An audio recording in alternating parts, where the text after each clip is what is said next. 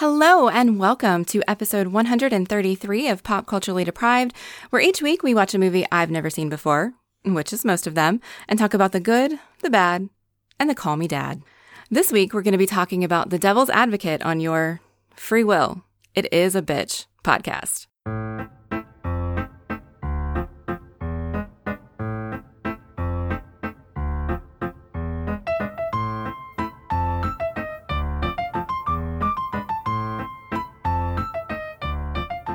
I am Mandy Kay, and you can find me on Twitter at Mandy Kay. And I'm at Matthew Bose. Giveaway. We're doing giveaway. Let's remind everyone about the giveaway. Um, at Matthew Bose slash Matthew Bose. You just look me up. Actually, yeah, that should be the intro. Hi, I'm Matthew Bose. Go Google Matthew Bose. Really, that's me, the one who comes up. That's what I look like. I wish. Okay, now I have to go Google Matthew Vos because I don't know what that means. Oh, that's me. 100% that's me you just found.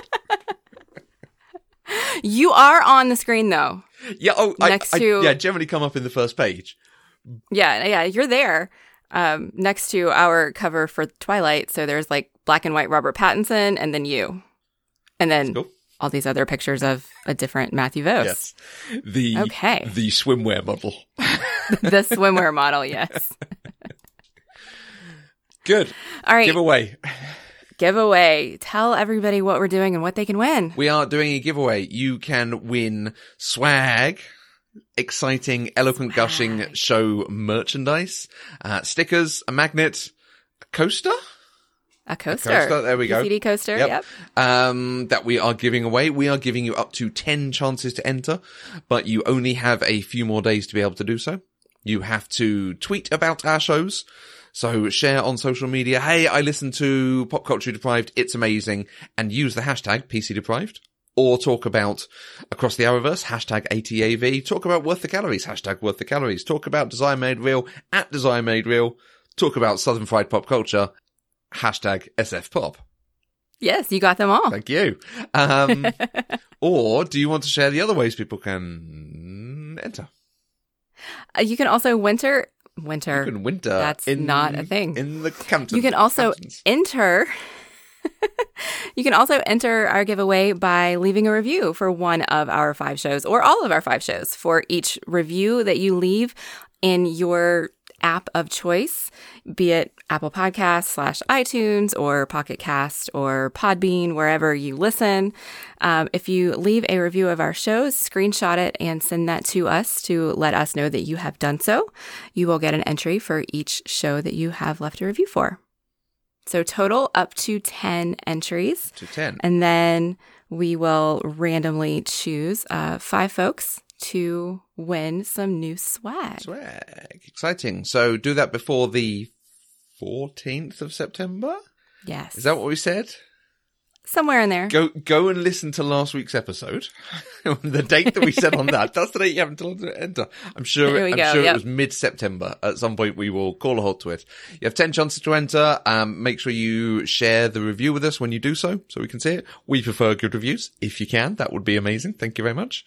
Um, or drop us an email podcast at eloquentgushing.com. That'll do it. Is that everything? That's everything. Good. All right. The devil's advocate. So we Are can. you a devil's advocate? the devil's advocate. He's got some nice sort of fruity, fruity cocktails. Do you have advocaat over there? I don't know what that means. Okay. Um, So need- maybe, but I'm, yeah, I don't know. I think it's like passion fruit liqueur. Uh, no, egg, sugar and brandy. Traditional Dutch alcoholic beverage made from egg, sugar and brandy. Rich and creamy drink. It's called, it's spelled Advocaat, A-D-V-O-C-A-A-T. So it's really funny. The devil's advocate is drinking this nice sugar brandy egg thing. Okay. sure. All right. So, The Devil's Advocate. If you have not seen it, if you're like me, um, an attorney who never loses is offered the job of a lifetime in a New York firm, though he ends up having to compromise his morals to do so. Interesting. We'll we'll dig into that later. Yes. this is us continuing Keanu Reeves month. Happy birthday last week, Keanu. we, if you want to hear our thoughts on Keanu as an awesome, awesome person and Mandy's experience of him in the past, go and listen to our Point Break episode. But now we're firmly in his 90s career. Mm-hmm. And it's Keanu Reeves, an actor you like. Yes. So how come you've never seen The Devil's Advocate? Okay, so this movie was released the same day as I Know What You Did Last Summer, which is a movie that I was very firmly in the target demographic for. So that's what I was watching. Okay. 14 year old Mandy had absolutely no interest in watching a lawyer movie with Al Pacino in it. that just wasn't going to happen. So that's. Is I Knew What You Did Last Summer Sarah Michelle Gellar thing? She is in it, Yeah. yes, but Jennifer Love Hewitt was the main character. okay. Sarah Michelle Gellar died. Yes. Spoilers, sorry, for a 20 something year old movie. Tweet at us your favourite things where Sarah Michelle Gellar doesn't die. Uh... yeah, exactly. Um, Uh, yeah, okay. Cause I died twice. All right. The Devil's Advocate is a 1997 supernatural film loosely based on the 1990 novel of the same name by Andrew Niederman. It stars Keanu Reeves, Al Pacino, and Charlize Theron. Niederman approached Warner Brothers about adapting his novel and claims he sold it by summarizing it as being about a law firm in New York that represents only guilty people and never loses. It was almost a very different movie with Joel Schumacher and Brad Pitt planning it, but it fell through with no one on board to play the devil. So eventually it ended up with Taylor Hackford directing and Tony Gilroy rewriting. Before finally accepting it, Pacino had been offered and declined the role of the devil in three different adaptations of the novel because he thought the character was too cliched. Keanu Reeves chose the devil's advocate over appearing in Speed 2, despite the higher paycheck the action film would have afforded him. He further lowered his salary by a few million to ensure that the film could afford Pacino. The movie opened number two at the box office behind I Know What You Did Last Summer. And by the end of its run, it had brought in $153 million against a $57 million budget. I'm trying to look up what rating it got in the US. Uh, oh, there's a parents' guide section on IMDb. That's interesting. Rated R. So is that like 18, 18 and above? No, it's seven. Uh, you have to be 17, 17, okay. Um, if you're unaccompanied. Like you can go see it with a, a guardian, Oh, interesting. Okay. um, but you can't see it by yourself unless you're 17. Okay. So. Um, it's NC 17. That's the one where you have to be Right. like nobody is allowed in unless you're that age or higher. Okay. So And is it that most movies want to be R so that potentially they could get the younger demographic? Yeah, it's very rare that a movie is actually released at NC 17 Okay, here. interesting. I've been thinking a lot about censorship I'm listening to the BBFC stuff about it. So Okay, O- o- over here it was rated 18, which is you've got to be 18 to see it. okay. Yeah. Like I, I talked about Die Hard 3 and I didn't get in because it was a 15 and I was 14. right. Stupidly told him I was 14 because there's no way to prove you're not. you can't cut me open and count the rings or something. Um, All right, Matthew, how did you watch The Devil's Advocate? I had to buy the DVD for this one. Really? Yes, and I bought it from stock. So I- I've had to buy several DVDs for Keanu month and coming up Vampire month. Um, so I bought a, a whole stack off one shop on eBay.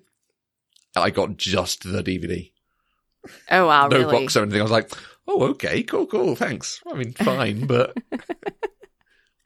Um, I was able to rent it on Amazon. okay, nice. It's not available in any of the streaming services like subscription based, but you Mm. can rent it everywhere. It's on Vudu, Google Play, Amazon, YouTube. It- this this is one that comes up on TV fairly regularly, so Okay. I dare say people will be able to find it at some point. Yeah, I, I saw something in one of the reviews when I was Googling The Devil's Advocate after I watched it. Somebody had said, if the only version of this movie that you've ever seen is the one that they show on TNT, then you're missing out. and after having seen the version I saw, I think I understand mostly because there was probably very little nudity in the TNT version. And Right. there's a lot of nudity in this movie, Yeah, absolutely. oddly enough. Um, okay, so uh, we've talked about Keanu on separate uh, last week's episode, so we've covered him. What's your experience of the director, Hackford, and then Al Pacino and Charlize Theron? I didn't know the director's name before, like I'd never heard it, but I looked up his filmography and I have actually seen Dolores Claiborne, Ah, which he directed, and he also worked with Tony Gilroy on that one. Tony Gilroy did that screenplay as well. Um, okay.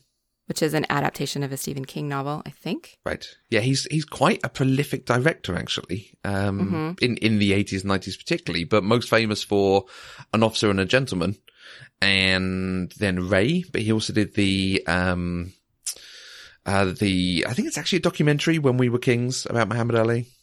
Okay. So Ray. Is that the Charles Ray movie with Jamie Foxx? Mm. I think I saw that. Okay. I don't remember seeing it in the list. I think I did actually see that one too. right. Um, but yeah, his his filmography is very large, and I just Mm. it's it's a, a style of movie that I'm not really mm, interested in. Is probably the Yeah. wrong word, but No. I'm very culturally deprived in. Maybe.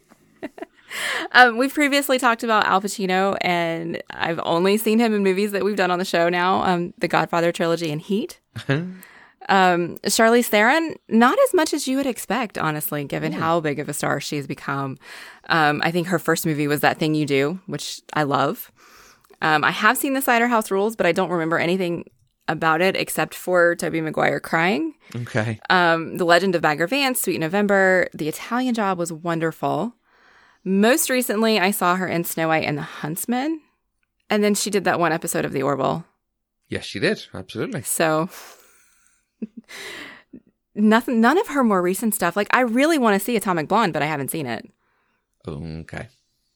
I didn't enjoy Atomic Blonde. Oh, okay. Yeah, it All was right. gritty. What did you mention there? The Italian Job. Have you seen the original Italian Job? No, Ah, interesting. That I don't that think I knew there was. that would that would be an interesting comparison. It is a very very classic cult hit. Um, the film that made the Mini famous. So, mm, mm, that could be an interesting one. I think Charlize Theron. I've only really seen her bad films, except for Mad Max Fury Road. Mm. And and it's almost like looking at her filmography, I was like, oh, she was in that, wasn't she? And she's phenomenal in that. But then I've seen things like Snow White and the Huntsman and Prometheus and Aeon Flux. Aeon Flux, I adore. It's one of the great animes of all time. It might not, yeah, I think it's a Western cartoon, so it's not even anime, but sort of adult animated fare. And then they made this live action thing that's just weak. I haven't seen it, but I remember the trailer stuck with me because that's the one that has the scene of her almost falling on the grass that's actually like blades, Yeah. right? Mm. And she has to stop like right before she hits it. That's all I remember from the trailer, but that's what I think of when I hear Aeon Flux. Okay. So, Yeah, that was very disappointing. Yeah, I'm just looking at this, like, she's got one or two standouts, you know, Monster. Her big hit. yeah, which, I haven't seen that one. I Mm, want to, but I never did. um, but then there's just a lot of bad choices in there, like, Urgh, Fast and Furious 8. Snow White. Snow White, Fast and Furious 8, which was a disappointment Mm. compared to the few that Okay. come before that. She's in the new Addams Family, which I'm very worried about. It's animated though, right? It's animated and the advertising looks like it's for the cool, hip YouTube generation. Oh, Yeah. okay. Yeah. We'll see. We'll see. We always talk about your experience as similar material. hmm Um, and we're going to talk about this as a 90s film. And there are Okay. some 90s films I can compare this to, particularly End of Days and Stigmata. And then there's Mm-hmm. another film, which I think was also 90s, but is very similar to this in some ways, which is John Grisham's The Firm. Have you seen any of those three? I've seen Stigmata. Okay. I've not seen either of the others. I think The Firm is on our list, or it's supposed to be because that's be. Tom Cruise movie I haven't seen, right? Mhm. Um, yeah. End of Days, I remember when it came out and I remember being interested in it, partly because it's Arnold Schwarzenegger and partly because the girl who's in it is the girl from The Craft. Okay. And I always wanted to see it because I really liked her at that point, but then I never saw it. Okay. I um, failed, who- I guess. Stigmata, I've seen dozens of times. Robin Tunney? Yes. Okay. Okay. She's also in Empire Records. She is also an Empire Records. I don't think I've seen The Craft. We need to do that on the show then Possibly so. at some point. No, there's no possibly about it. It's so good. It's so 90s. Like it is absolutely so 90s teen movie, but it is so good. oh, End of Days It's got Kevin Pollak in it. We need to do it. We need to do it this year. This year is Kevin Pollak's year. um, Okay. yeah, there is this weird thing, I, I, and I, I guess it's partially to do with Hollywood suddenly being able to do slightly different fare, getting into this sort of nitty gritty spiritual stuff, having the special effects to support it, and the oncoming millennium, end of the millennium, Mm, new yeah. millennium, that got Right. them into this whole like, let's do stuff about the devil and the war with heaven and and there just seemed to be several films around this time. This is one of them. Those Mm-hmm. other two are there as well. And the firm is kind of this film, but without the spiritual stuff. Interesting. So, Okay. Mm. Okay. Mm, okay. I, I, I'm very pleased the firm is on the list because I would look forward to watching that. Okay. I remember it being I good. will make sure it's actually like physically on the list. okay, so The Devil's Advocate. Did you enjoy The Devil's Advocate? you know, honestly, I'm still not sure. Okay. I I don't I don't know how I feel about this movie. Okay. It was an experience watching it, let me tell you. Right. Um I didn't know what this movie was about. I think the the first thing I wrote in my thoughts doc is literally the only thing I know about this movie is it has Keanu Reeves and Al Pacino in it. Hmm. I was mistakenly under the impression that the devil part was a metaphor and that it wasn't supernatural in nature. Okay.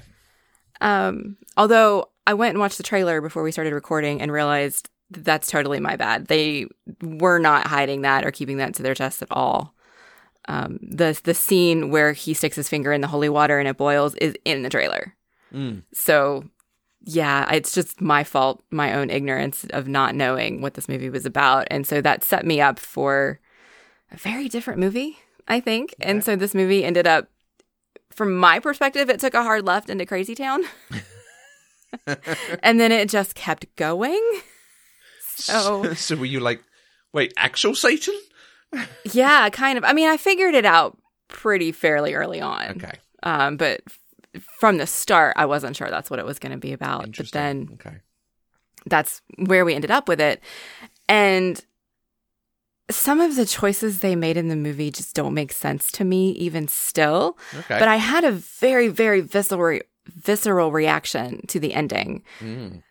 So I think the movie accomplished what it was trying to do Okay. in okay. evoking an emotion, but Mm. I still just don't know if I enjoyed it or not. Like, Okay. I don't know if I would watch it again. yeah. I, I don't know. It was weird. Do you want to start at the end? Should we? Shall we unpack that? Because that is clearly a big thing for you. Sure. Absolutely. I'm curious. Um what what did the ending mean to you? Like Joseph and I have very different interpretations on what the movie was trying to tell us. So how did you read that whole thing? Well, can you elaborate more? Because I, I think there's sort of three movements to the ending. There is okay. the the revelation that John Milton is his father and is Satan, and he has a half sister that he wants to have a child with to create the Antichrist. Okay, the ignoring ending. that part. Okay, Not that part. I think what you're talking about is probably the next bit, which is he decides to shoot him, uh, our hero Keanu Reeves shoots himself in the head to stop um to to stop the possibility of the Antichrist coming to Earth, and then there's the actual ending, which is it was all a dream, and he's now back at the beginning of the film, but the devil is still there tempting him. Mhm. Yes. Which of more those- so the more so the, the final the final reveal where we realize um, he gets a chance, he gets a do over, and he makes a different choice. Right? So that the events of the movie end up not happening, but he still falls prey to vanity. Okay, got it. Right. So, is this to you, is it like an indictment of free will?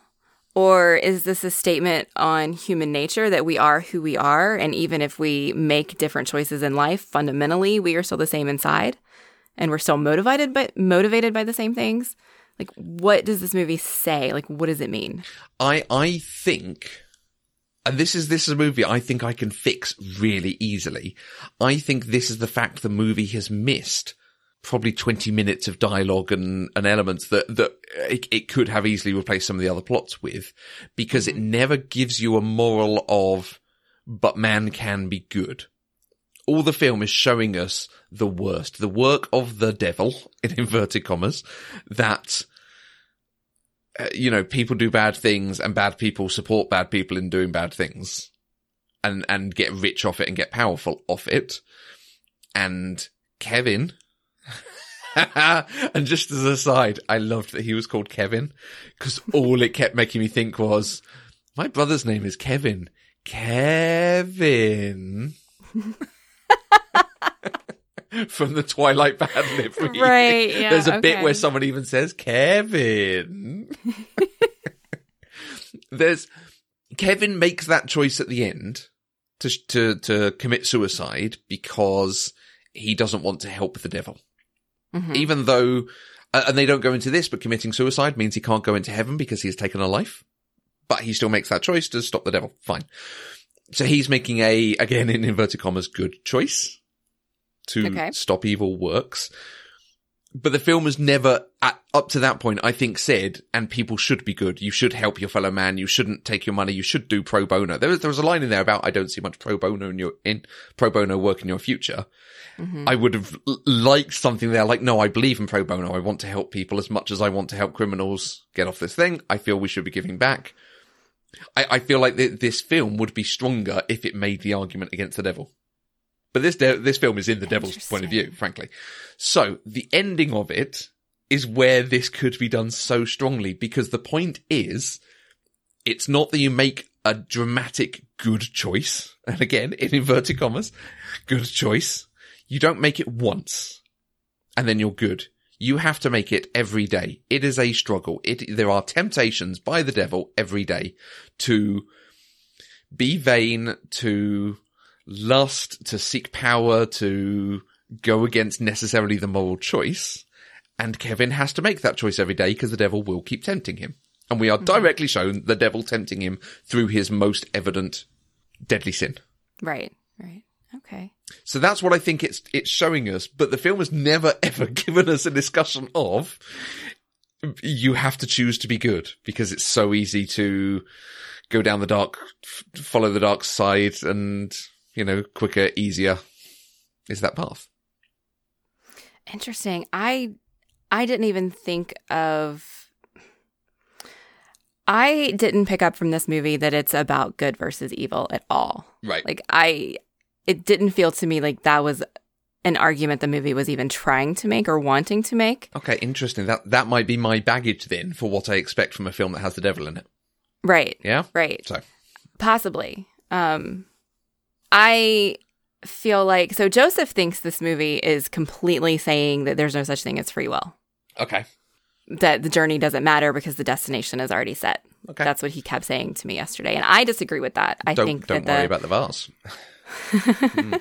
I think that the movie is definitely saying that you have free will, but part of dealing with free will is dealing with your own fundamental nature because he does make the choice. Like he chooses to kill himself to stop the devil. He chooses then to make a different choice so that he doesn't follow that path. But he's still he's still the same Kevin. And so he still wants to be the rock star. He still wants to be the center of attention. And like you said, he still has to deal with that same temptation. Mm. And so just because he can choose to you know, not let the child molester go free, he Yeah. can make that choice and not go down that path. doesn't mean that he can choose not to be who he is. Mm. That's kind of what I was getting from the movie. Yeah. And, and yeah, I do like, I, I like that read because you're, I think you're right that the film is about free will. Whether it's about that free will exists or not, I'm not totally sure. Because I don't think it's saying, I, I think the film is actually saying free will exists. Because Yes. the point is, Satan needed him to choose to have sex with his half sister and birth the Antichrist. Make a baby, yeah. it- yeah, if it was forced, it wouldn't work. right. Whatever, whatever it wouldn't work means, it wouldn't work. Um, so I think it is saying, yeah, that, that there's free will, but the whole do-over thing is a little strange. Yeah, I Oh god, that threw me for an absolute loop. I was shouting at the television. Like absolutely what just happened? are you kidding me right now? And so, I mean, it evoked a very strong reaction from me, which I think is what they were trying to do. But I honestly think the movie would have been better if he had chosen to side with Milton. Okay. And I, I'm having a hard time articulating why I think that. Mm. I think it's because the do over with him choosing to go down a different path, but then still being tempted, muddies that message a little bit. hmm I feel like if he had made the choice to join Milton, that's a much clearer indicator of actual free will because we know that he knows what's at stake. He knows the two options and he still chooses to continue to be the vain man, the rock star who never loses. Mm. And I feel like by going the way that they went, they muddy the waters, they lessen the impact of his choice Mhm. a little bit because they're trying to do the right thing, quote Yep. unquote. Wait, what do you say? Yep. Inverted commas. you know, they're trying to maybe appease the audience by having him choose to be good. Mm. I don't know. It felt contrived. Yeah. Maybe that's what it is. Yeah, it felt contrived, and I wanted him to choose to be a villain. Although villain's not really the right word for it, but No, it, it, it's interesting. Like, I'm not sure how you could have a Hollywood movie getting someone to choose to make the deal with the devil right. at the end of it. You know? I think it would have been a better movie if it had. It would have been interesting. I, I was going to say a thing that perhaps it goes back too far. The fact that it, it goes all the way back to the beginning of the film, but actually I think that is the right choice. Cer- Certainly for, for whatever they achieve and whatever they do with it, I think it's the right choice because that's the first time we see him compromise his moral choice, his moral hmm center, whatever. Right. That he clearly knows the guy is guilty, but he still decides to take down the 15 year old girl accusing this guy of molesting her, Oh, God, that was so hard to watch. which is very hard to watch, which we're definitely going to talk about in a minute. Um, so seeing him choosing that because, uh, and, uh, you know, they talk about vanity, it's pride. I think he does not want to lose is his Mhm. point. He does not want to be the one who, you know, is like every other lawyer. He's better than all of them. Right. so by going back to that and seeing him making a different choice, that's good. That that I think works, but it's not that. Like I say, I, I don't. I, I and the film doesn't elaborate on this. It doesn't actually say this is a thing, but it's not that you can choose to do one good thing and then you are free of the devil forever. Right. it's right. the small incremental steps, the good intentions that lead you to hell. That actually, yes, I, oh yes, if there was a, a newspaper article, maybe yes, that would help other people make good moral choices. And that mm-hmm. leads him further and further into a vain life. yeah. So, Now, I actually had a moment of wondering if that newspaper reporter was actually going to be the other side of the coin and if that was going to be God. Nice. because he was all you know he was happy and cheery and he was dressed in like a lighter colored suit and all of mm-hmm. that stuff and so i was like okay so now he's been tempted by the devil and he has made the right choice and he's come back is he going to be further tested now by god to see if he's going to maintain it Yeah. but then it turned out it was actually still milton so Okay. Yeah. yeah. was, Or, or at least a Gabriel, because you can't have it be God. yeah Yeah. right Because God is a, a different creature as well. It is about his agents and Lucifer was one of his agents. That's why Lucifer can come to earth, but God can't. right I always take that as the headcanon for why it has to be the devil and angels. It can't be. no i think you're right i've never really thought about it that way because they're not equal No, the devil we is just not. we is the portray opposite them as equal Yeah, but exactly. yeah Yeah. yeah Um, and actually, you've reminded me, of course, again, 90s films about this subject. There is Dogma. Because you Oh, also yeah. have the Met- Metatron. Metatron. Alan yeah Rickman that is fun coming and being the, you know, agent of God about the angels and stuff. hmm Interesting. Okay. So that's the ending. Because you talked about a, a lot of different things in this. You, you talked about the ending really standing out for you. I, I was particularly interested in that thing about not knowing it was the devil. hmm Now, I went into this, certainly when I first watched this, which must have been around the time it came out. Didn't see it at the cinema, but I think I saw it on TV or something. I went into this watching it going, it's the devil. Mhm. And watching it this time, I went into it going, it's the devil. And, and feeling slightly uncomfortable, which would, again, we're going to definitely come to that in a bit. Um, But when I sent you a message saying I'm a bit uncomfortable watching this film, when are you going to watch this? Because I was, I was a little worried you might watch this and be really uncomfortable.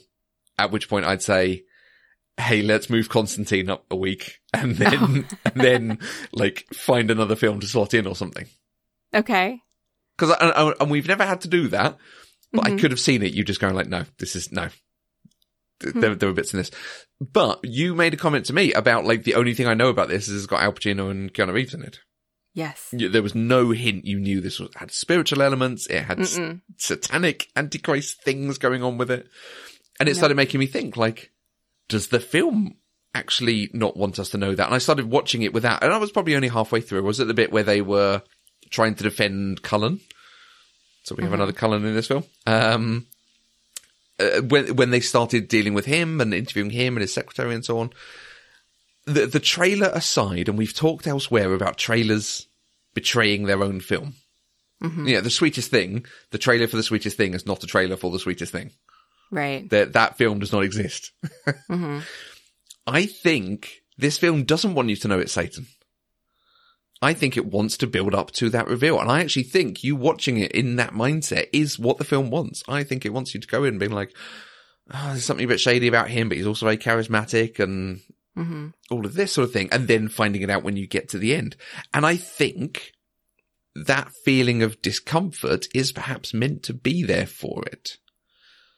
So, so was there a point where you realized that it was Satan?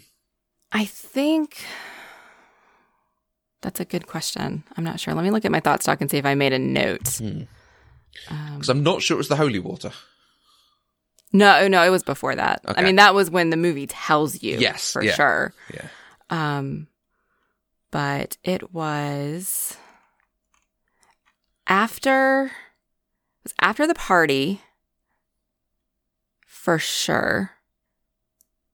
And then Because yeah, the stuff with Hmm. Charlize Theron seeing people is possibly implied to be Charlize Theron is not entirely stable. Not Yeah. Charlize No, Theron. I think- her character, Mary Ann. right her character. Yeah, yeah.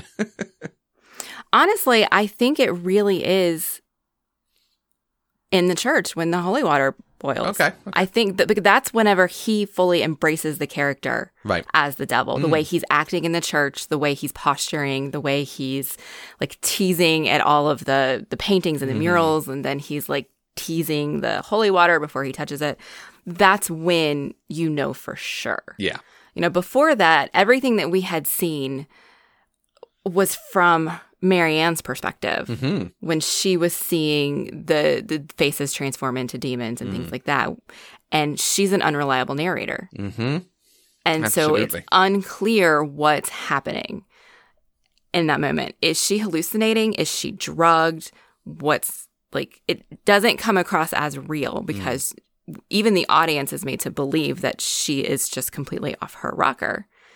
And so you don't know, like you, you know that there's something amiss, that there's something weird going on, but it's Mm. not super clear that he is literally the devil until the movie just outright tells you that. I mean, they don't Yeah. tell you his name until the end. But No. Because who else is going to make holy water Yeah, boil, yeah. right? there, there's the bit with the managing director guy getting killed by the possibly invisible homeless people. Right. but, but, even again- that is is not. Uh, it's it's a little subtle, which is quite nice. Well- Well, yeah. And so in that moment, though, because the people who kill him are not the same people who were invisible. Oh, were they not? No, because it was like th- just three normal people, random normal people running. Okay. That he kept looking back and then they weren't there and then they were there. Right. And then it was the two homeless people who turned into the weird course, yeah. faces. yeah. Mm. Um, but we were also kind of seeing that from Mary Ann's perspective too. And so that could have just Hmm. been her seeing them and not necessarily true, yeah. actually demons. Mm. Um, although the way they juxtaposed it with Pacino telling the story about Eddie Mhm. did very much make it appear as if he was making it happen. Yeah. But Uh, Milton never actually made anything happen in this movie. He opened doors, but he didn't actually do anything. I, I think the FBI dude being killed, I think that is Milton. I don't. No, you think that's just. I don't. Absolutely not. If you watch that scene, he crosses the street in New York without even looking to see if there's traffic coming. He steps in front of that car. okay? It's, it's the heavy element of convenience to it. Maybe. Perhaps it's just the influence of the devil wanting bad things to happen. So wanting people to drive recklessly, wanting homeless people to mug a guy and bash his head in. Yeah, Yeah. maybe. Mm. Hmm. Um, let's talk a bit on the discomfort. No, actually, no. Let, let's finish that about the devil. So he, yeah, I think the film doesn't want you to know that he's the devil, and I think it actually has hurt my watching of it because I'm watching it going a little uncomfortable about this. But that's because the film is trying to make you a bit uncomfortable. I think. Yes. I think to imply like there's some bad stuff going on here. So I, I was very uncomfortable in the beginning, and I think part of that is the age of the film, but also the film wants you to be uncomfortable because he is taking down a 15 year old girl who the film heavily implies has been molested.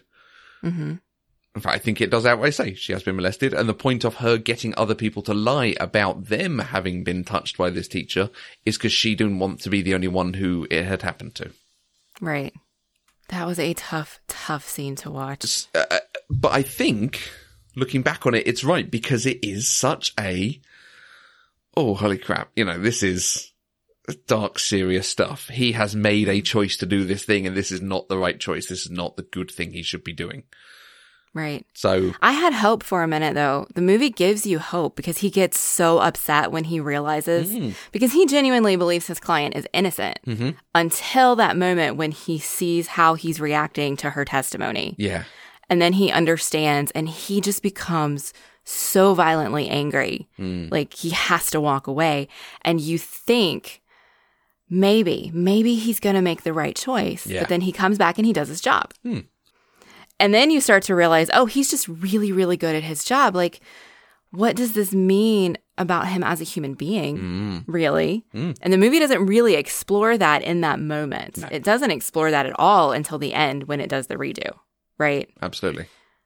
Um, because up until that point, you you see him making choices that are professional, Mhm. maybe Mhm. maybe the right word because he he is. I mean, it is a defense attorney's job to defend their client, even if they know they're guilty. Like that's what they're there for. You have public defenders who are appointed to defend people in court who may or may not be innocent or guilty, but even if they are, their job is to do that thing. Yeah. Right. And so he is choosing to do that thing. On top of that, he is also choosing, though, to go in the direction where he knows he has to defend people who are guilty. Mm. And so that's when you really start thinking is he a good person or is he a bad person? Mhm. Is he being like the progression of Kevin's character in the movie was interesting to watch. It was very subtle. Like the way he dressed, the way he looked, the way he spoke, his temper started becoming more and more unhinged. Yep. Like in the beginning of the movie, he was kind, so lovey dovey with Mary Ann. Like he was a gentle soul. Hmm. And by the end of it, he was not No. at all. Like he was willing to do whatever it took Mhm. to do the job, even if that meant ignoring his wife and her increasing, increasing mental instability. Mm. And the Kevin from the beginning of the movie would never have done that. Yeah. There, there is a really nice touch. You talk about the way he dresses.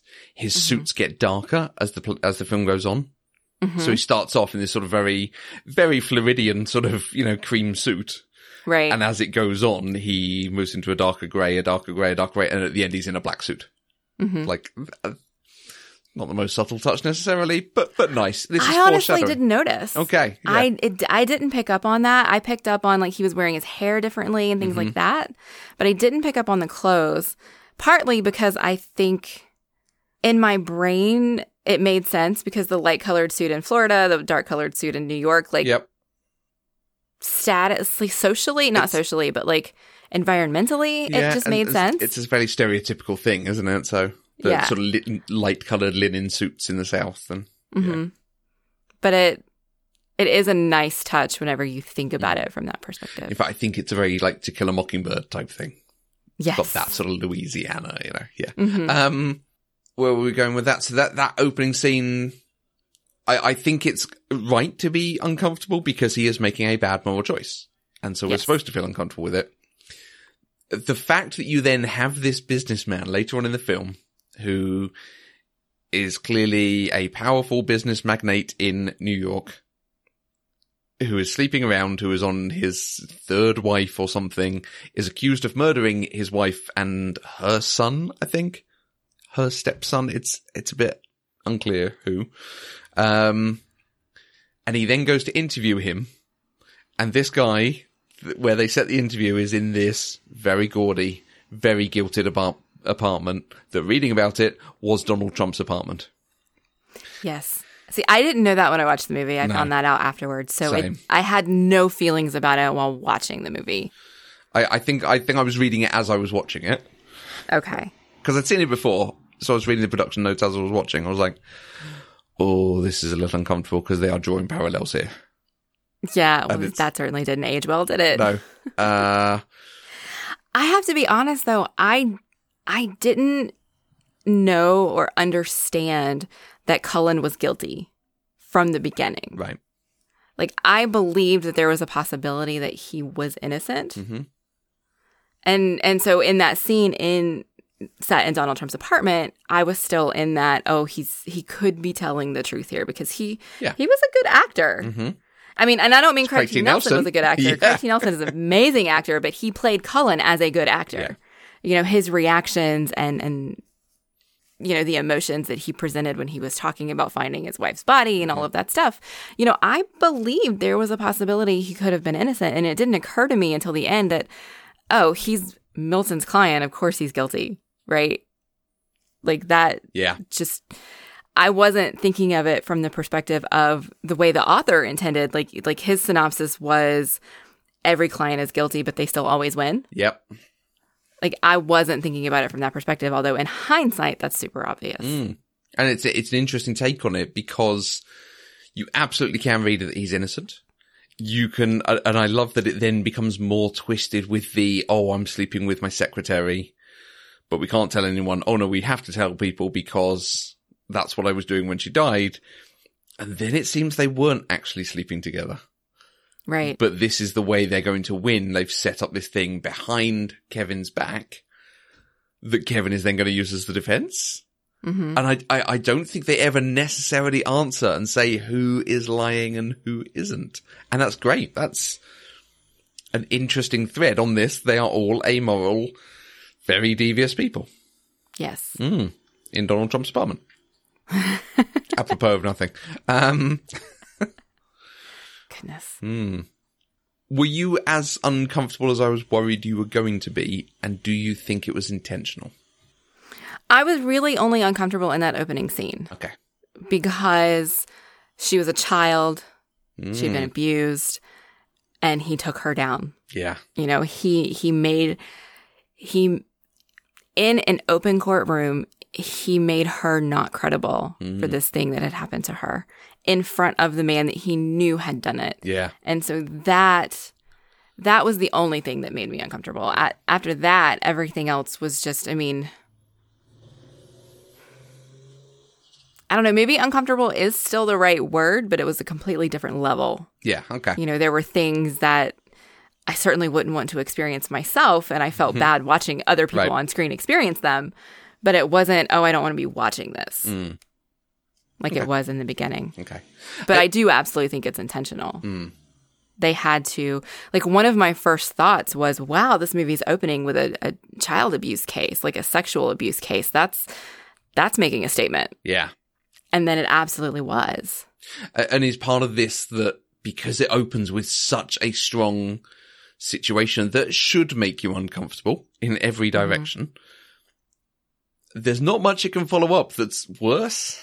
So, and any of the things that follow it, perhaps like, you know, the death of Barzoon, the death of the FBI agent, the stuff that happens to Mary, we could have gone like, oh, wow, this has gone to some places. But because it starts off at such a dark place, dark Mhm. place, that perhaps you feel, okay, no, it, it can't get any worse from there.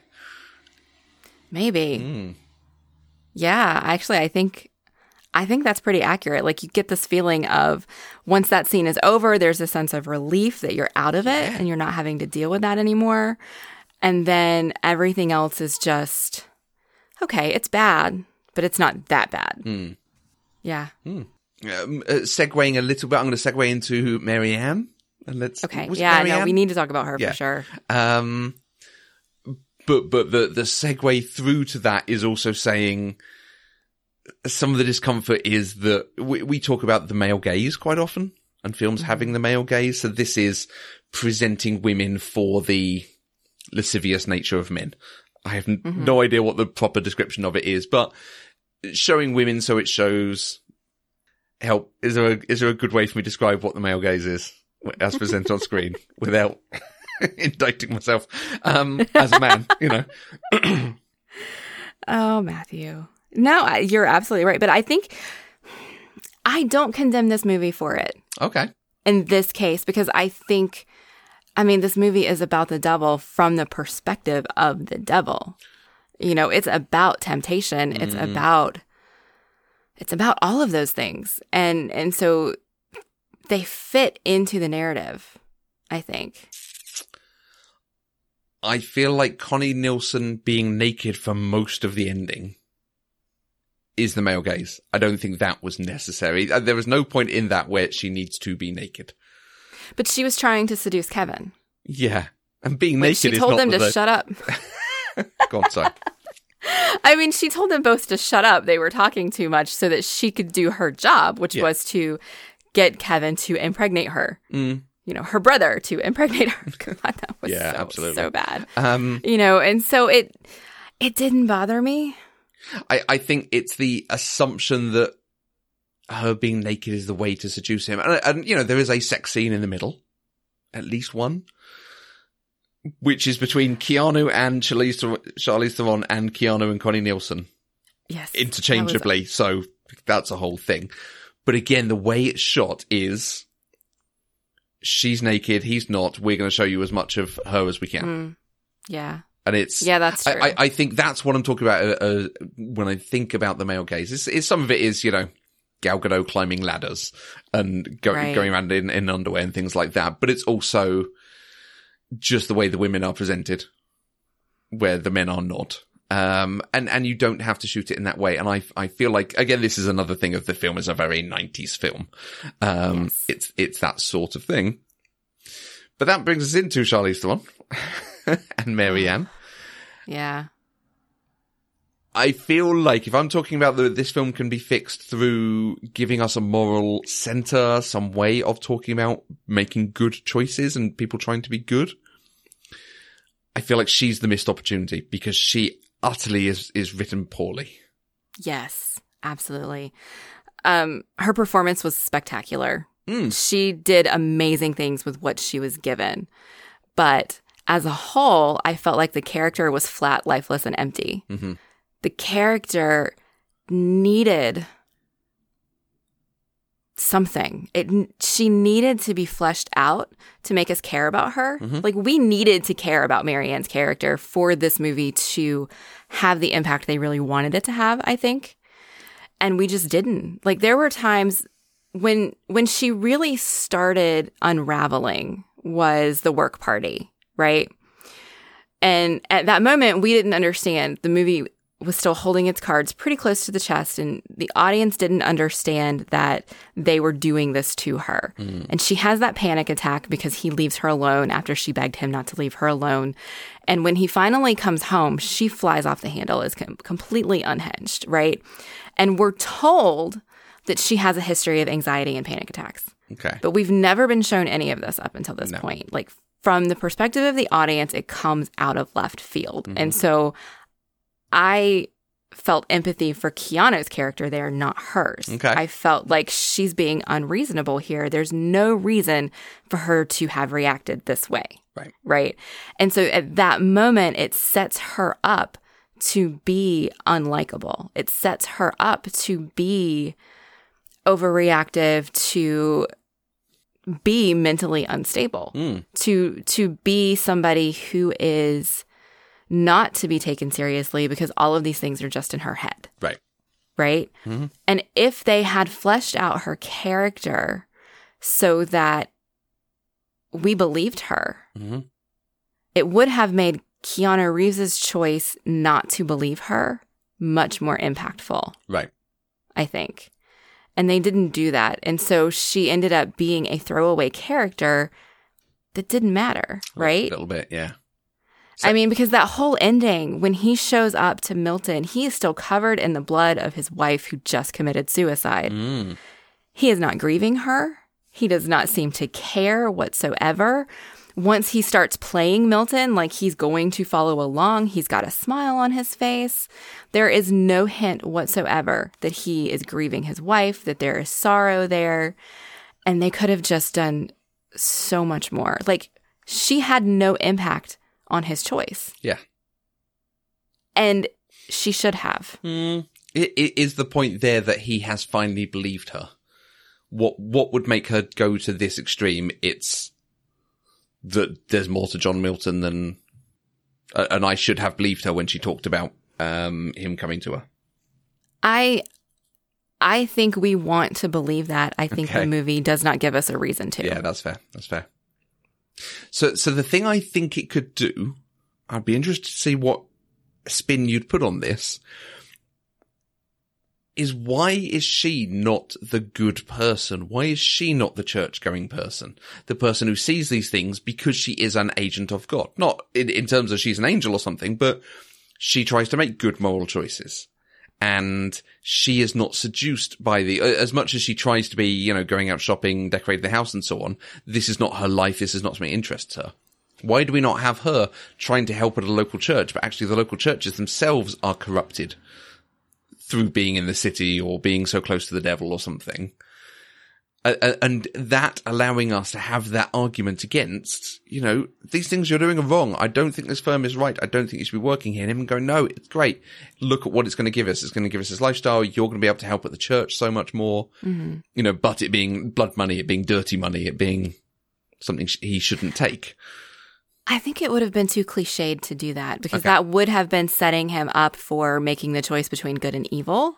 Mhm. And I don't think that's the choice that the movie is talking about. Like, I don't think, because the movie is very clear that the world is John Milton's oyster. Like, we already true. live in a Mhm. world that's been corrupted and tempted by the devil. This is the devil's playground. So there is no choice between good or evil here, really. It's just how, how tempted can you be? Mm. how can you make like you said can you continue to make a choice to not be tempted can you continue to choose a different path or whatever but it's it's never it was never meant to be choose god or choose the devil Right.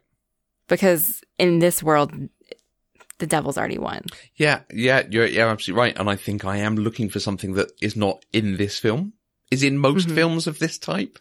yes which is perhaps why I'm right, why are they not doing this story? This and and I, I I like it as a story. I think there are films that do it incredibly well. So, Mhm. But without that, you're you're absolutely right about the other thing. There's nothing to this character. She is a sexy lamp. In fact, mm-hmm. she has no Yes. bearing on the plot at all. Mm-hmm. She's not even a MacGuffin herself, particularly. yeah she has no no plot line Mm. at all no because even while she's she's recognizing that all of these terrible things are happening it doesn't impact kevin and kevin's story at all No. it it doesn't change anything that he does he although okay let me Mhm. backtrack for a minute because there is that moment at the end where milton says I gave you the choice. I tried to get you to go take care of your wife and you chose not to. So there is that that Mhm. point of using her. I mean, yes, she's still being used as an object. Mhm. She's she's not a character in her own right. But I think she was another example Right. of Kevin giving in to his own pride Hmm. and or vanity. The movie says it's vanity. Okay. And so maybe we needed something in that role Hmm. but I think I think we should have been set up to care more about her Yeah. in order for that Yeah. choice for him to make that choice not to go home and take care of his wife be more impactful. And if she is seeing things like the friend in the changing room where she sees the devil face on her and the, the hands underneath the skin, hmm why is she the one seeing this? Right. Like, they don't explain. And, and I think that's why I make the connection with if she was a churchgoer, so she could see the truth, truth of things because she believed in God, where they have very clearly made it that Lomax, that Kevin doesn't believe or doesn't buy into it anymore. hmm Like, I, I'd, I'd understand that, but why? Why her? Why is she different? And that is never addressed. And It's it never answered. baffles me. Yeah. I mean, it also baffles me that it's Charlize Theron. And they're trying to do this like, oh, she's just a, you know, uh, what does she do? Collect debt on cars? Something? She repossesses cars. Repossesses cars. And she's just, you know, potentially going to be a little housewife in, um, a small, in, was it Gainesville? Yes. Yeah. Gainesville, Florida. She's Charlize Theron. like, she is not a, a homely next door wife type. Right. You know? I mean, to be fair though, I mean, this was only her second movie. Well, fine, but it, again, it's a very 90s thing of these incredibly beautiful women. Oh, she's very Mm-hmm. plain. If she did this with her hair, she'd look better. She's Charlize Theron. You know? she is a world renowned model. Probably even at this point, she's getting modeling contracts. So Right. Okay. stop with the, Yeah. Yeah. I just didn't like the way they wrote her character at all. no, fully I hated it. fully agree. A real missed opportunity to do something there. Yes. Mm. I, I feel like the film has moments of good writing. I feel like we could do a dissection of the seven deadly sins and how they are all portrayed in Milton and they're all portrayed in Lomax. I mean, I'd have to work to have sloth, I think, but uh, you know, Mm. you can see greed, you can see lust, you can see envy, you can see pride, vanity. Like they're all in there. I'm missing one. Right. I'm clearly missing one. I now cannot remember what it is. Don't ask me. Forgetfulness? I don't know. Um, listeners, put down your washing brush whilst you're on your commutes or whatever you're up to at the moment. Tell me what the seventh deadly sin was. It's been a long time since I saw seven. Hmm. No, but I feel like you could do a discussion of Gluttony. yes, That's what it is. gluttony. Thank you. Um, thank you, Google. Yes. Wikipedia for the win. Um, and you could even show that again with the dressings and the uh, buying things and having money and power and all this. Fine. hmm I'm not sure the film deserves it. I'm not sure the film has has earned my interest as you know when we clearly we've got an hour of discussion already so far.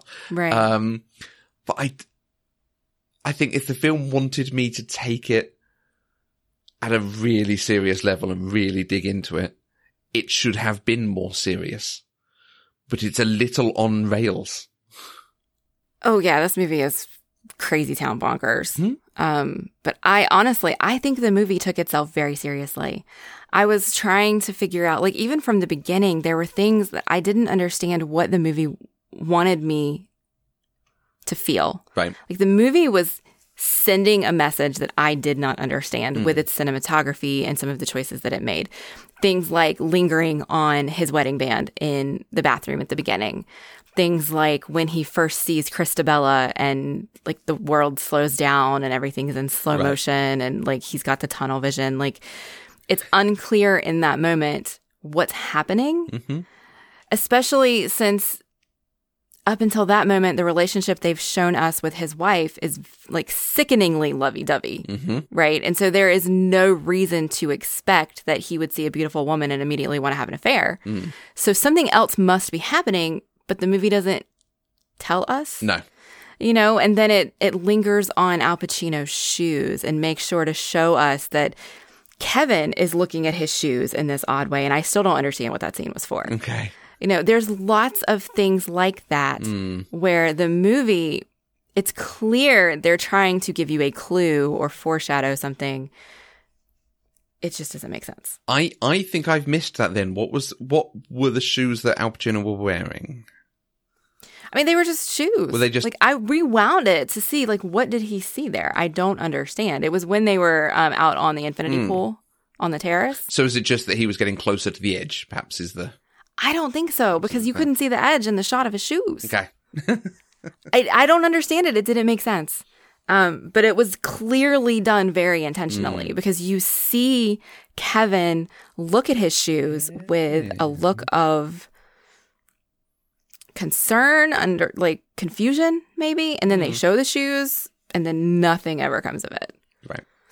You know, the way they show off some of the art later, um, the way they filmed the um after Mary Ann kills herself and he walks out on the street and there are no people there. Mm. My instinct there was, oh my God, has he been dead the whole time? Did they do this before The Sixth Sense did it? Right.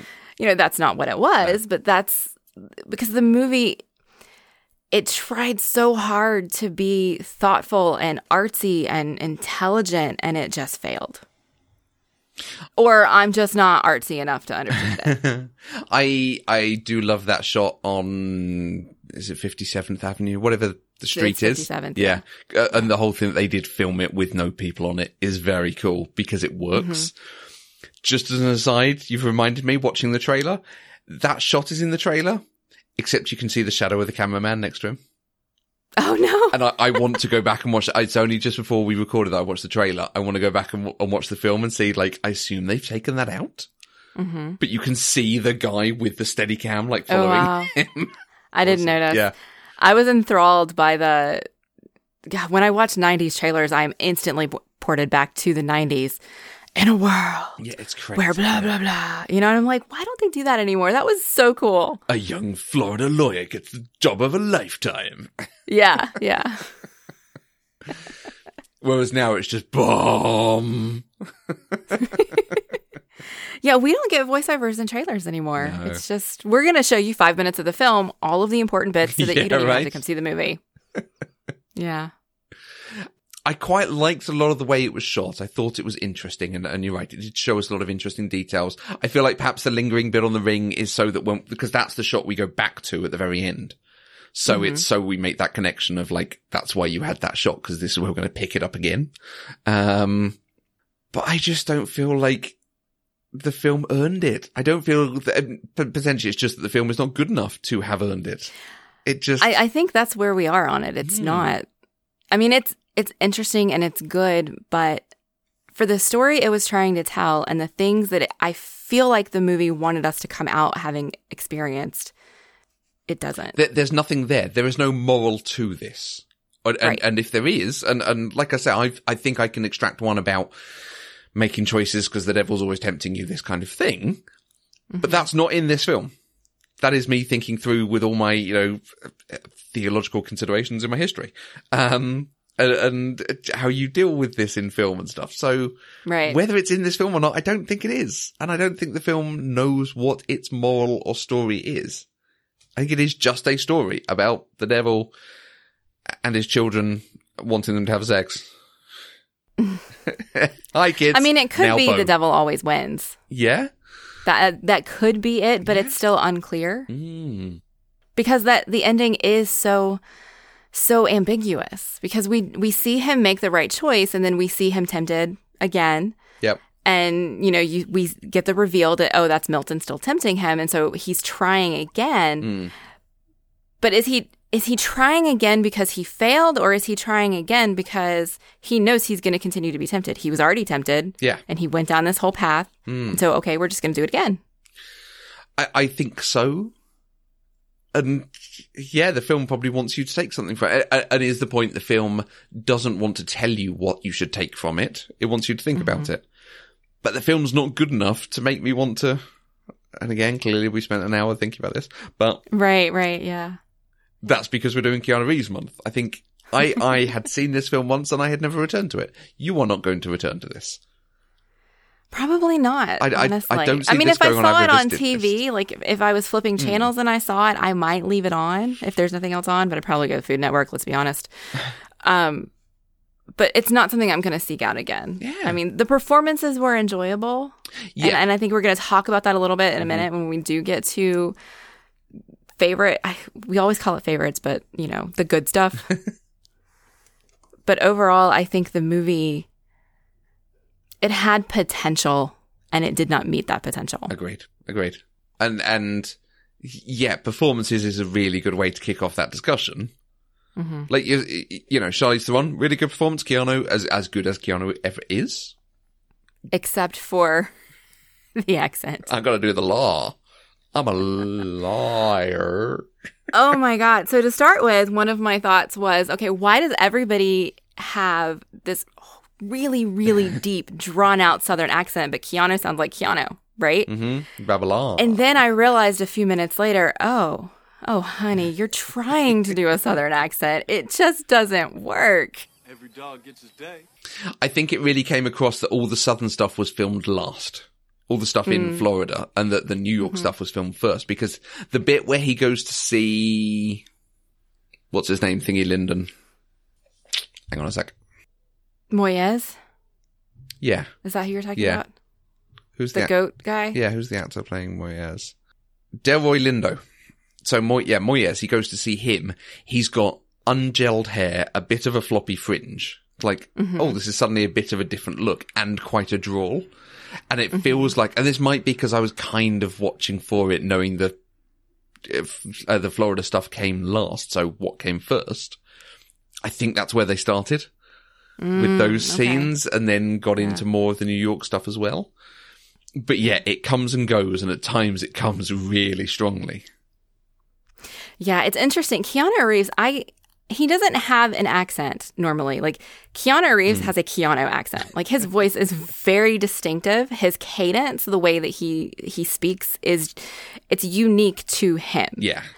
And when he tries to do something differently, it just feels fake because you get Keanu with this other stuff tacked on, if that makes sense.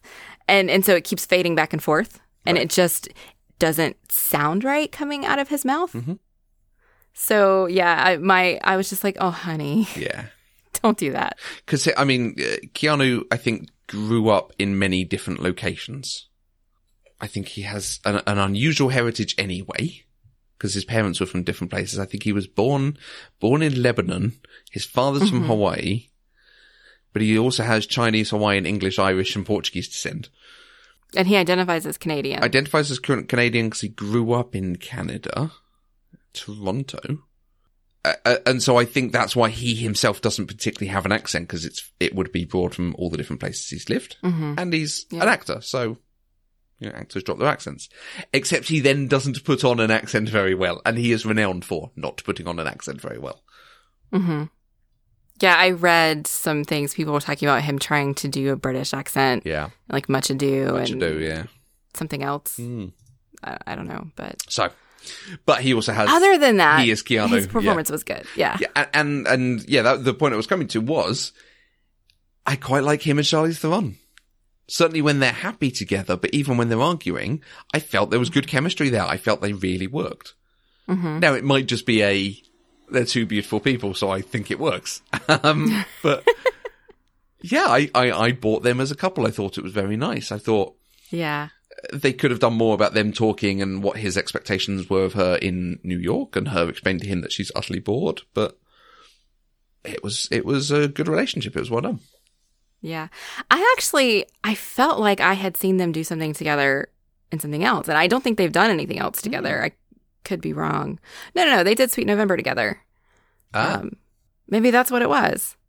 But I remember thinking, wow, this feels natural to me. Mm. It felt not unexpected. So I agree with you. There was chemistry there. what other performances did you want to comment on though?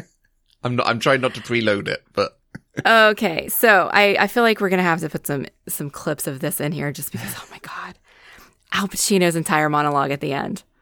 God likes to watch. He's a prankster. Think about it. He gives man instincts.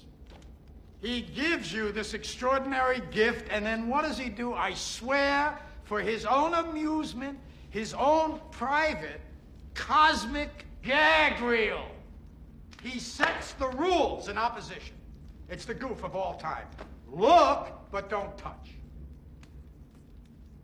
Touch, but don't taste. Taste, Don't swallow. Like it's brilliant. It's fantastic. It's just what I mean, it's wacky. The words Yeah. don't make any sense, like what he's saying. But it's just so good. You can tell he had so much fun filming that. Like right at the at the reveal when um Kevin is trying to get him to say who he is. And, and he's like, Oh, I've got many names. And then he finally, you know, they say Satan and they say the devil. And it's just like all the cards are out on the table now. And he just starts railing about who God is or what God isn't.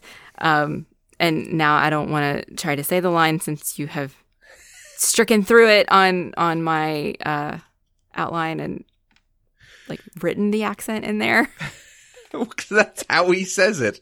What does he say, Mandy? Tell us. I can't do it now. I'm just gonna put the clip in of Al Pacino screaming that God is an absentee landlord. Absentee landlord. He's an absentee landlord.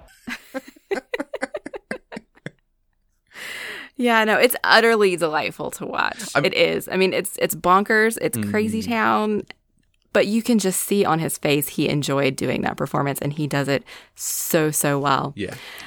And I'm reminded of uh, let me find it an article that I read. Um, it was in uh, IO9 on Gizmodo. They were talking about this movie. It's called "Did You Forget How Insane the Devil's Advocate Right. Was?" Okay. And in this, um, they talk about how um, the big New York City law firm wants Kevin to come work with them. It says first class tickets are presented, and away they go to meet Devil Al Pacino. This is not a spoiler because the movie stars Al Pacino and is called The Devil's Advocate. You don't cast Pacino in a devil movie and not make him the devil. That is fair. That's just Yeah, yeah. science. so I read that and I was like, okay, yeah, absolutely. And he, I think it's interesting that he turned down versions of this role for being too cliched. And then this is the one that he does. Mm. But he embodies it like heart, mind, and soul. Yeah. And it's, it's delightful to watch. I will give him that. And that is a clip. Like I would probably watch that clip over again Yeah. just because it's fun until it you know goes off the rails and he wants him to have sex with his sister and all that stuff like they lost me again there but uh, yeah you know god's rules being opposite you know look but don't touch touch but don't taste taste but don't swallow Yeah. it's the way he delivers it is just fantastic Yeah. It, it's it's some of what we saw in Heat. hmm the side of that character, but you're right, being allowed to go utterly uh, crazy with it and just Mm-hmm. the, the most lascivious. Some of the looks he gives Keanu are quite like, the tongue thing that he does right? like and he he keeps that up through the whole movie yeah. and it, it makes him appear creepy but you don't quite know why Mm. You know, it's good stuff. Yeah. It's good stuff. And, and he is the right person to play that role. We've Mm-hmm. talked on the other Al Pacino films about Al Pacino being cast because Al Pacino does the shouty Al Pacino thing. I mean, Al Mm-hmm. Pacino is a great actor, but he does play Al Pacino more often than not. And in this, He, he's allowed to, I think. Yeah, he shouts most of the time, and this is the time it works. Yeah. It is the right choice in this film. Yeah. There was the uh, an, a scene earlier. there was a scene earlier when when he's talking to Kevin about how to really be successful and what the secret to that success is, and it's they never see me coming, and that that Kevin needs to act in a way that they never see him coming, and I didn't really think much of that line at the time. Like I knew it was kind of foreshadowing something. It was an implication of something. And then you get to the big reveal at the end and you realize the devil saying they never see me coming is kind of brilliant. Mm. You know, and just the way that it it's true. People you don't always realize you're being tempted until you've already given in to that temptation. You don't see it until after the fact. Yeah. And that's exactly the embodiment that they took in this movie. And I thought that was good. It was clever. Yeah, because I, I mean, the, the story of the devil and the, you know, the, his most famous part in all of it is tempting Eve to eat the apple. Mm-hmm. A- And, and that is the sort of crux they've taken for this is it's not he told her to eat the apple. It's God, the apple's taste looks tasty, doesn't it? Or Right. that'd be nice. Yeah. and then she chooses to eat it is, is kind of the mm-hmm. point of it. And, and so they've taken that philosophy and turned it up to he does this all the time. He just makes suggestions at people. He just, and then she cuts her mm-hmm. hair or he goes and defends this case. And, and that whole piece you were saying earlier where he says, you know, go and look after your wife is the, the thing of the devil lying with the truth because he's saying go and look at your wife knowing how prideful and vain Kevin is. hmm So, and that he is Kevin's boss that Kevin wants to impress. So he knows by saying that to him, he's, what he's actually saying is goading him to say, are you weak enough to care about that woman or do you care more about earning my respect by winning this case? Yeah. I, I feel like the movie was pretty skilled at manipulating the audience as well. Mhm. Because in particularly in that moment, I sided with Kevin Right.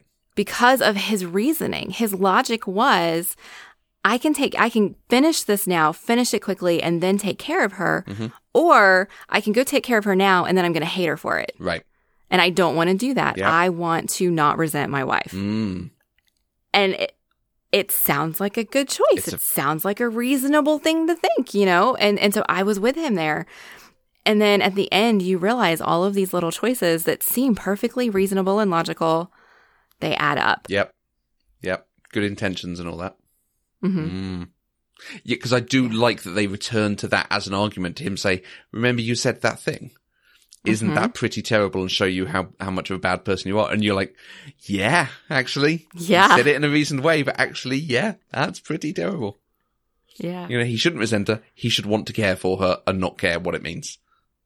Right. So- it should be her health is more important than his Yeah. winning a case. Absolutely. And he, if if he loses the case and doesn't, you know, doesn't get to do it, so be it. Mm. She's more important. That was the right answer, but in that moment it just felt reasonable. Right? It's insane. I, I do like that when he is doing these cases. So that one at the beginning, that's very uncomfortable. The case with Moyez and then the case with Cullen, he wins all of them. And he wins all of them through his argument and his logic and his ability to weave possibly in truths and, and things that aren't right, but to sway a jury.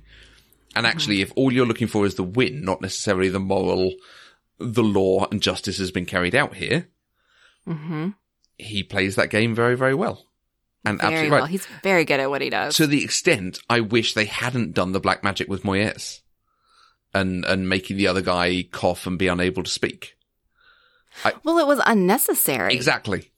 Because he he won without the other guy ever having to speak. Yeah. I think they did it to insert the mystical Yeah. that early in the movie Mm. to let the audience know, hey, there are forces in this world. Yeah. I, I, I wish they'd set it up of him being like, you know, as soon as it's necessary, I can stop him from talking and him having like a vial he crushes or something Right. and him being ready to, or him seeing he's winning and taking the curse off and being like, oh, I don't need to. Oh, okay. This guy's pretty good. right. But nothing actually came of it because No. they fade out. We don't know what happened to that guy. Did he die? Did he recover because they won the case? Like we don't know. It it didn't matter. Mm. Hmm. Yeah. And and the defense of Cullen, the he's not a very nice person. I don't like him, and you're not going to like him. But that's, Mm-hmm. that's not brilliant. that's not what's important here. And it's like, oh wow, oh this is a defense. Yeah. Hmm. All right. What did you find enjoyable, I, I think lovely about this movie? the thing I really want to talk about as being good, as being uh, done exceptionally here, is the CG, the computer graphics in the Okay. film. Because we're obviously at a point. So we're what ninety seven, getting into Mm-hmm. the late nineties. So we've had Jurassic Park, but we've had. Mm. Films that don't necessarily hold up. I'm now struggling to think of any, but you know, there was a period where uh, computer graphics were not done as well. Right. Um, there are a lot of CG shots in this, a lot, a lot of the use of graphics, some of which don't, you know, not quite so good, but making people's faces turn into demons and the shot of the hands moving under the woman's skin. Um, Those were wonderful. really good. The transformations at the end, really good. The, um, uh, just effects on the end sequence in general. The whole end sequence are very good. The, that infinity pool, apparently the water is CG. Yes, I did not notice that. Like I was shocked when I read that. That Yeah. I thought was actually just an infinity pool. Like the backdrop of those scenes Mm-hmm. was terrible. You could tell they were not standing on a skyscraper in New York. Right. They were standing on a in front of a green screen Yeah. with New York superimposed behind them. And we saw that several times and those shots were obvious to me and I hated them. I see. I thought that green screen backdrop effect was good. I think the one on the terrace where he's talking to Connie Nielsen is very bad. But in general, the, they were the same to me. the, the, the use the same. of CG for smaller elements.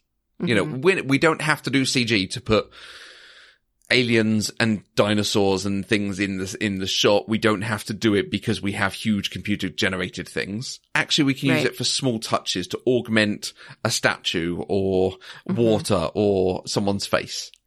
And it Yes. works. I, I, I think this was, th- th- this for me shows a bit of a, um, landshed? That's not right. Watershed. a watershed moment of actually we've got this technology, yet let's use it just to augment what we see rather than Mhm. huge demonstrations of it. Yeah. yeah. The, the demon faces were wonderful. Mm. The statue was wonderful. What little we got to see of Yeah. the statue. And, and that is the sort of thing that leads us through to now, you know, the Avengers films where they hold knives and weapons and things that don't exist. They, they, the, in, in Endgame, you know, those white time travel uniforms they wear. hmm Those never existed. Those are pure CG. Just put on the actors as they do their thing. Mm. And that's just a small moment of CG adding something to make it look a bit Right. different. The actors don't care what, you know, is put on them Right. but it doesn't have to be, and it's, you know, Thanos. It's a, a, a wholly separate character that we've created in, in computer generated Mm-hmm. element. It's just a small touch to make something stand out and be cool. Yeah. I like it. Speaking of the statue, Mhm. the moving Mm. statue. So there are a couple things I just want to mention because I feel like if we don't, there will be a couple people Okay. who say something about it. Hi, Garrett. Um, so the the statue, there was a lawsuit about the use of that statue Mm. in his office, and that's why you don't actually see the statue until the end. And, Um, it's most CG. of the movie, it's been altered to look like this weird portal thing Mm. Which I didn't realize that's what had happened. I remember thinking, wow, that's really weird. Like, I don't understand what I'm looking at here. And then at the end, it morphs into this statue that's moving. And I was Mm. like, I wonder why they did that. And then it turns out because they had to digitally remove it because of the lawsuit. Yeah. And then the, um, it cost $2 million and took like three months to film all of the people who they put into that statue, which feels excessive Mm. But they did it really well because it looked really good. Yeah. I mean, is that three months of filming them every day and doing the Well, overacting their know. effects thing? That's the, yeah. Hmm. It just said three months, Mhm. but you know, it's a long time. So that's all. I just wanted to make sure we mentioned the statue. I mean, I don't think the statue really added anything to the movie itself, but I, I like it coming at the end in the way it does as a, oh wow, this is quite a thing. yeah, Like, you know, there is it adds to stuff. the Hmm. yes, it adds to the reveal. Yeah. And it was quite like it, it, they use the statue to emphasize his points of getting anything you want and any person you want. And All right. Well, is there anything else that we need to discuss about the Devil's Advocate? I don't think so. I think we've talked a lot. Like, I'm surprised at how much discussion came out of this film, Yeah, given neither of us were particularly keen on it. I, I, I, I am hope, hoping you sort of interested in it as the progression of Keanu's career, yes, because that was the reason it went on the list. yeah. Next, we've got Constantine. And I, I want to do a little bit of setup to find out what you know about Constantine and what you're expecting from it. And we can do this as a small thing because obviously we've run quite long, so we can do more of it next Right. time. Um, all I know about Constantine really comes from Legends of Tomorrow. Okay. I know that that he had his own TV show. Mhm. The character Constantine, there was a TV show in, in the DC world. Um, he is he like some private investigator for demons or something? I don't know. Okay. I don't know. Okay. I know it's supernatural. That's all I got. Okay. You see, I put the question in there because I was expecting us to need to pad it a little bit. Oh, and, okay. And we've been recording for an hour and a half. So, okay.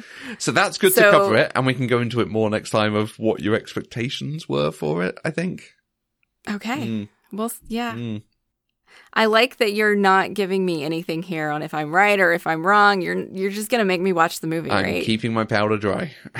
All right. If you would like to join the conversation, you can use the hashtag PC Deprived on Twitter. You can find us on Twitter, Facebook, and Instagram at Eloquent Gushing. And don't forget, if you talk about our shows to someone on social media, use the hashtag and let us know so you will be entered into our giveaway. And you can email us at podcast at eloquentgushing.com. We are 100% funded by our lovely listeners on Patreon. Anything you can give, even $1 a month, it gives access to exclusive content. It helps to support the network. It helps us to develop new shows. Um, and there might be exciting new things coming to Patreon very soon. To find out more, you can go to patreon.com slash eloquent gushing.